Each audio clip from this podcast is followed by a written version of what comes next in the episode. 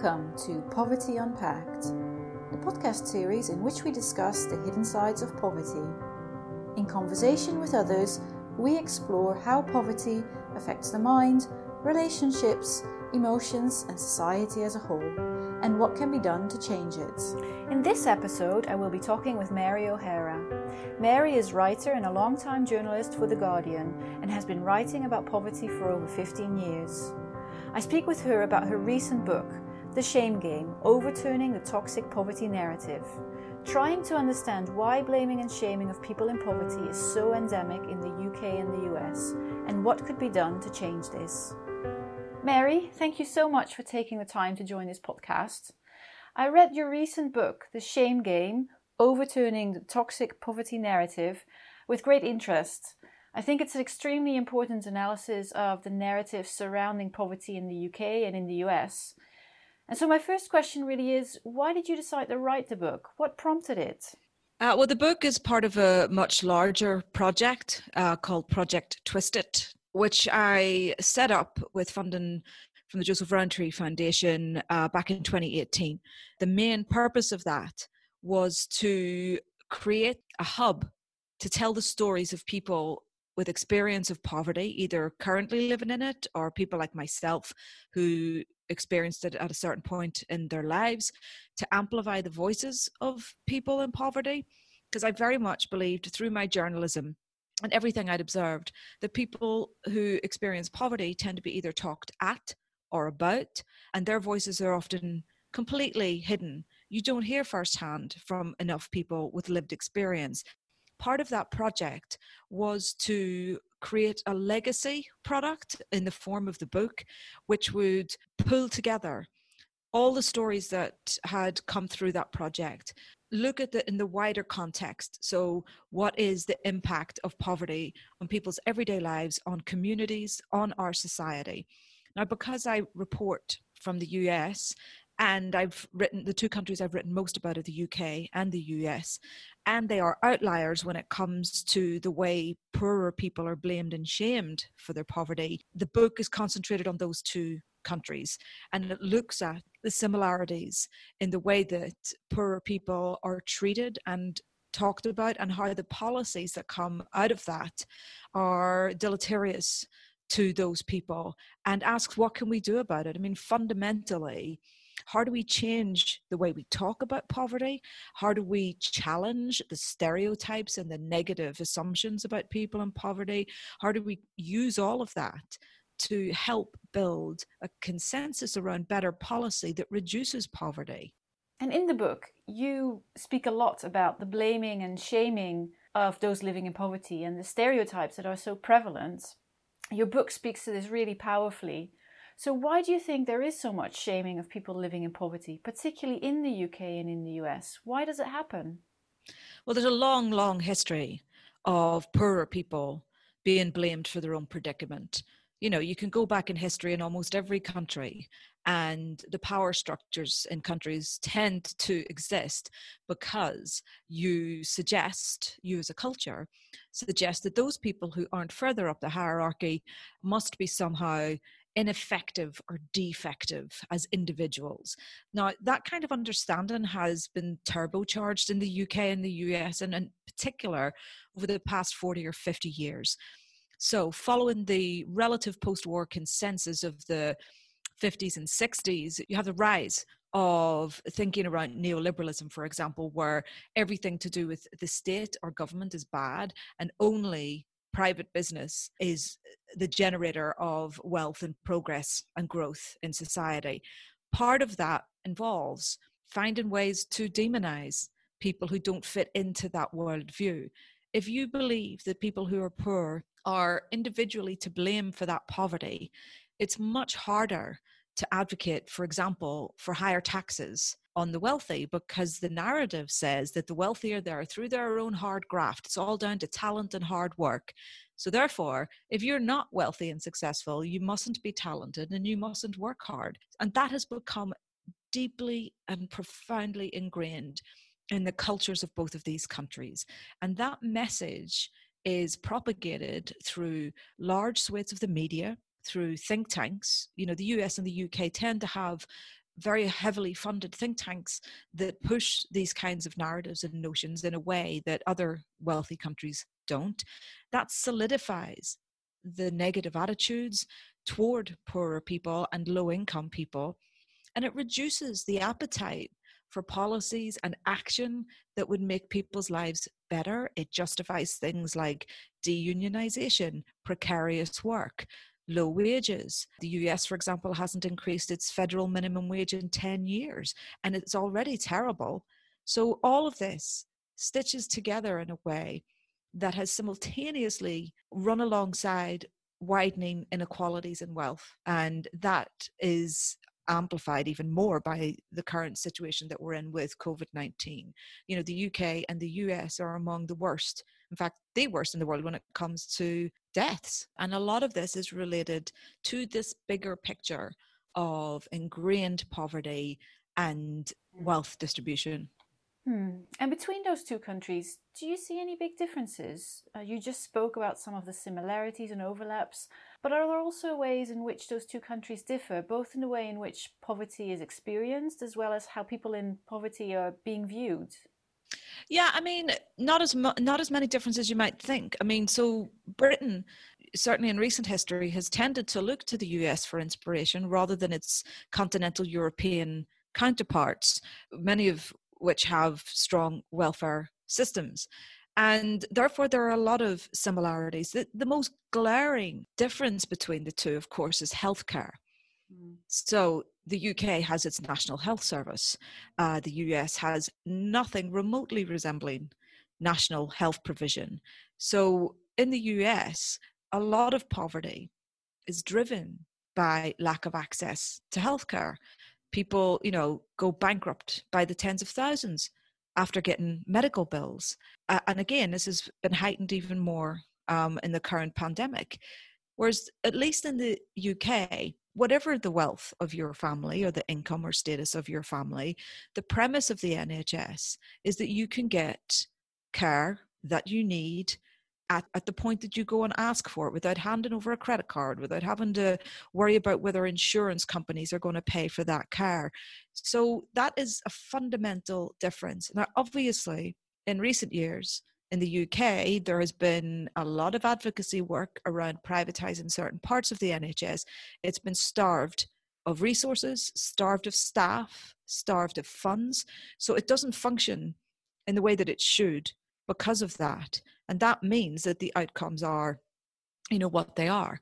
But as far as the US is concerned, health is absolutely pivotal to poverty because you can be thrown into it as a result of not having access to healthcare or the fact that healthcare is often tied to employment means that if you lose your job and you did have healthcare, well, suddenly you lose it.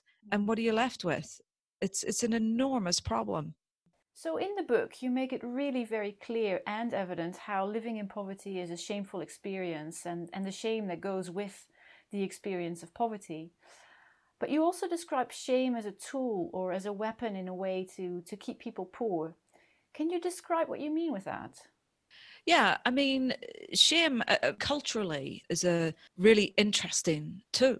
Uh, it is used from you know way back in the day in much smaller groupings of people to keep a group together you know if someone steps out of line then they can be shamed into stepping back into line and that benefits the whole group but shame can also be used to really damage people to hold people back. There's a long history of it in women's history, for example, of shaming women when they so called step out of line. And the same goes for poorer people. Now, the dynamic is basically that if you shame someone, if you basically blame them for circumstances beyond their control, then it's easier to keep those circumstances as they are. Now, part of the dynamic in the research around this shows that not only do poorer people get shamed repeatedly but that for many people that shame becomes internalized so you begin to believe that that problem is your problem because you're told it so often and th- like a lot of the interviewees that took part in Project Twist It and contributed to the book talk about this really vividly about how you begin to believe especially if you're a young person in poverty that you don't deserve anything better Now, if that's what you come to believe, it is very, very hard to fight against a system that has helped bring you to that belief. It really does hold you back. And it's becomes kind of institutionalized as well as internalized. And it's an extraordinarily powerful thing to have to deal with. Hmm. Now, as an opposite to this institutionalization and internalization of shame, you also discuss how this might be flipped around and how we could find potential solutions for changing negative narratives and stereotypes. So, what is it that we can do to shift those narratives? Yeah, well, I mean, the entire project and the book started from the basis that if we don't hear from people with experience of poverty, how can we really expect to understand that experience? And how can we find solutions that deal with the issues faced by people if those people aren't participants in that process so for instance you know the old saying that if you're not at the table you're on the menu completely applies to people in poverty and people on low income and it does come down to who has power and who doesn't. So you ask yourself, how can we begin to infiltrate the conversation around poverty so that it isn't this one way, distorted view of poverty itself and the people who experience it? the first thing we can do is create a platform for people to put their viewpoints, their insights, and their stories out into the world. Because here's what we know we know that in human cultures, for time immemorial, telling our stories has had a huge impact in how we understand ourselves and how we shape our societies. It starts from that fundamental principle. It's why we had so many writers and artists and musicians involved in the project and involved in the book. It was to try to find any way we possibly could to put these stories out, to put people's voices out there. So we had podcasts, comic strips, you know, we had all kinds of ways of communicating these stories. What was really important to me was that it didn't end up being sort of misery porn or, or fall into those particular traps where for me as a journalist very often it's case studies that are used. Oh here's a person in a terrible situation. Oh let's feel sorry for them. Well that's not what people want and it's not a healthy conversation because guess what? Even people who are really really struggling have dignity and they have a right to have that dignity respected and to have their voices heard. So everything that we do that starts with that is a positive pushback i believe against this dominant narrative this dominant story that we're continually being told. So all of this was intended to kickstart a conversation. But what i realized when i was doing the research the more people i spoke to was that these conversations are being had already. Lots of people are beginning to talk about this. Organizations like ATD Fourth World, who have been actively working with people with lived experience of poverty to be agents for change, to be active in shifting the narrative and shifting the understanding of poverty at grassroots level, in academia, in the arts. Lots of work going on. It just isn't what you would define as a movement, say in the way that the environmental movement is, but it's happening. And I've been writing about poverty for 15 years, so I have a little bit of perspective on why this moment might be slightly different. And I think in the UK, after 10 years of austerity, in the US with growing inequalities, I think there is a realization I mean, it takes a while to take root, but there's a realization that, you know, we can't keep going down this path. We have to think differently and we have to support each other to mm-hmm. push back. And there's a lot of alliances being built. And this doesn't happen overnight, right? None of this happens overnight. But every little step forward that we take is a step in the right direction. So maybe for those of us who are not writing about poverty or working on poverty, but who are becoming increasingly aware of the toxic nature of these negative narratives and stereotypes and who would like to change this, what is some advice that you can give them? What can people do on a day to day basis to change things around? Well, there's all kinds of things that people can do, and they can be big or small. If you volunteer at, say, a food bank, one of the first things you're going to realize is that the people coming in who are desperate for help are more like you than you probably previously imagined. So it makes sense to actually spend some time with people. Um, and that goes for every social issue. You know, spend, if you're talking about incarceration, spend time with former prisoners, talk to people. Now, that's not an option for everybody because we live in this kind of weirdly segregated world where we all tend to move in our little bubbles. But if you're the kind of person that sees yourself um, as a compassionate person, as someone who wants to have an open mind, then what you do when you hear someone say something negative about poor people or about people in low income jobs, you can call them out on that. But if we don't have those sorts of conversations in our everyday lives, then everything that is negative gets repeated ad nauseum. And that's why it ends up endemic. That's why it ends up entrenched. So people can challenge a person that has said, a friend who says something that is actually founded in ignorance, call them out on it. But mm-hmm. equally, you can do small things that help your community, that put you in situations outside of your comfort zone and see what happens. And like I guarantee, people will realize that we've much more in common than we have that divides us. Any steps that we can take to break down those barriers is really important. And as you know, I write about my own personal story in this book, which is not something that I usually do. And my experience growing up in Northern Ireland during the Troubles was pretty fundamental to how I understand these things because, you know, I lived in poverty as a kid and adolescent, but I also lived in a segregated society where we could not go to school with kids of another religion, for instance. We had to actively seek out people from the other side of that political and religious divide to try and understand each other more. So i i sort of understood as a very young person that the only way to understand each other is to talk to each other. And it sounds kind of woolly sometimes but it wasn't woolly for people like me who were physically divided from kids just like us by actual walls. The minute i was able to put myself in environments with those kids, I knew they weren't that different from me. And I, I honestly think that that is really fundamental to change. And the young people that we worked with at Project Twist It and for the book, God, did they get this? You know what I mean? Their their belief systems were not set in stone and they were so open including the kids from you know wealthier backgrounds they were so open to this whole idea to their generation not carrying these prejudices and these stereotypes into the future. And I find that very encouraging, much in the way that the younger generation are pushing for reforms that will aid the environment and avoid catastrophe there. I was like really encouraged by the fact that they just got it. You know what I mean? They got it.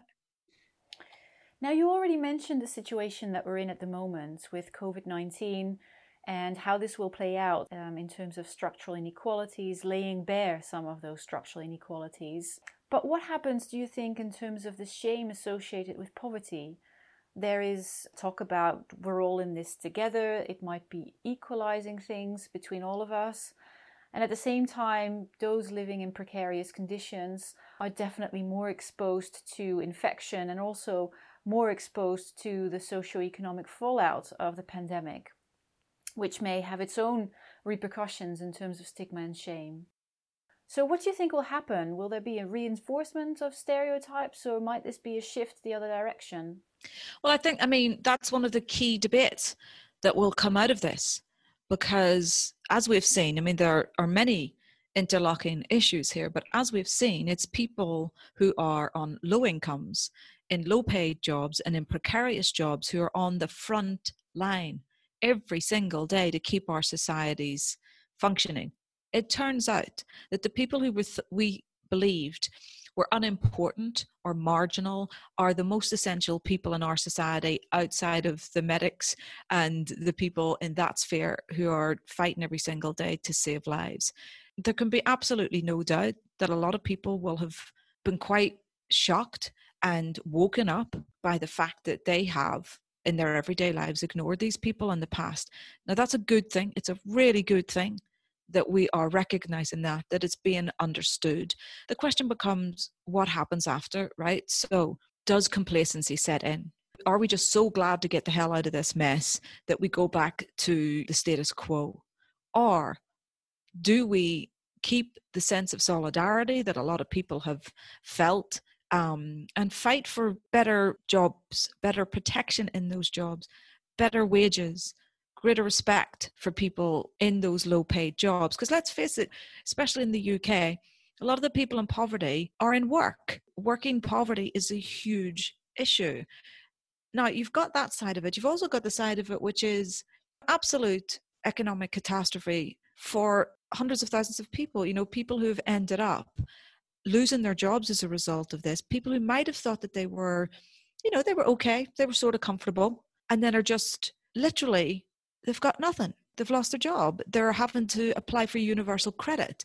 For the first time, there will be a lot of people who are beginning to see the quagmire that is the benefit system. And one of the things that the book focuses on quite a lot is what it feels like to ask for help, what it feels like to go through the benefit system, and how much of that system is built to make you feel bloody awful, to really shame you into not applying for benefits. It's a, a deeply disturbing, deeply unhealthy system. And my last book, Austerity Bites, documented that in terms of what austerity did with all the benefits changes that came in. So I think more people will get an understanding of the fact that the systems are stacked against people getting the help that they need to get back on their feet. Because that's what it comes down to. It's not like loads of so called skivers and scroungers just trying to fleece the system. It's people trying to get the little bit of help that they need to get from A to B, to provide for their families, to put a roof over their heads. It's, it's that basic. Now, all of that, I think, creates a potential for a shift in the way we think about this issue. The problem we've got is that it could go either way because in times of great crisis, societies can go down the route of, say, the post war consensus in Britain, where there was an understanding that, you know, people should have a decent home to live in. People should have protection in their work, and kids should have a decent education. And there's a collectivism that is involved in that. Or we go down the route, and we've seen a lot of this even before the COVID 19 crisis, of the rise of the populist right and the demonization not just of people of lower economic means but of all kinds of other groups. And you know that path brings with it an enormous amount of danger. But there are really really positive signs i think that people are beginning to understand some of these structural inequities and that people aren't to blame. Because you know what? It could happen to any of us. This pandemic arrived the world changed just like that. And therefore we have an opportunity to do things differently. The question is whether we take that opportunity. Well, thank you very much, Mary, for pointing us to that opportunity and also for calling on us to move in that positive direction, countering uh, negative stereotypes that may still exist, may take hold or be reinforced, and to build on the momentum that really you have already been working on for such a long time with Project Twist It and now with your book. So thank you very much for joining us. If people want to know more, how can they find out? people can follow me on Twitter at Mary O'Hara One. Um, that's nice and easy. Um, the main thing that I'm trying to do is spread the word. So if your listeners can spread the word on social media, if you have the means, buy the book. You know, but be part of it. That's that's what I hope that people will be part of it. Great. Thank you so much. Thank you. It's an absolute pleasure. Thank you for listening. If you like this episode, visit us on poverty-unpacked.org and follow the site on social media. We'd love to hear from you. And we also hope that you will join us again for the next episode.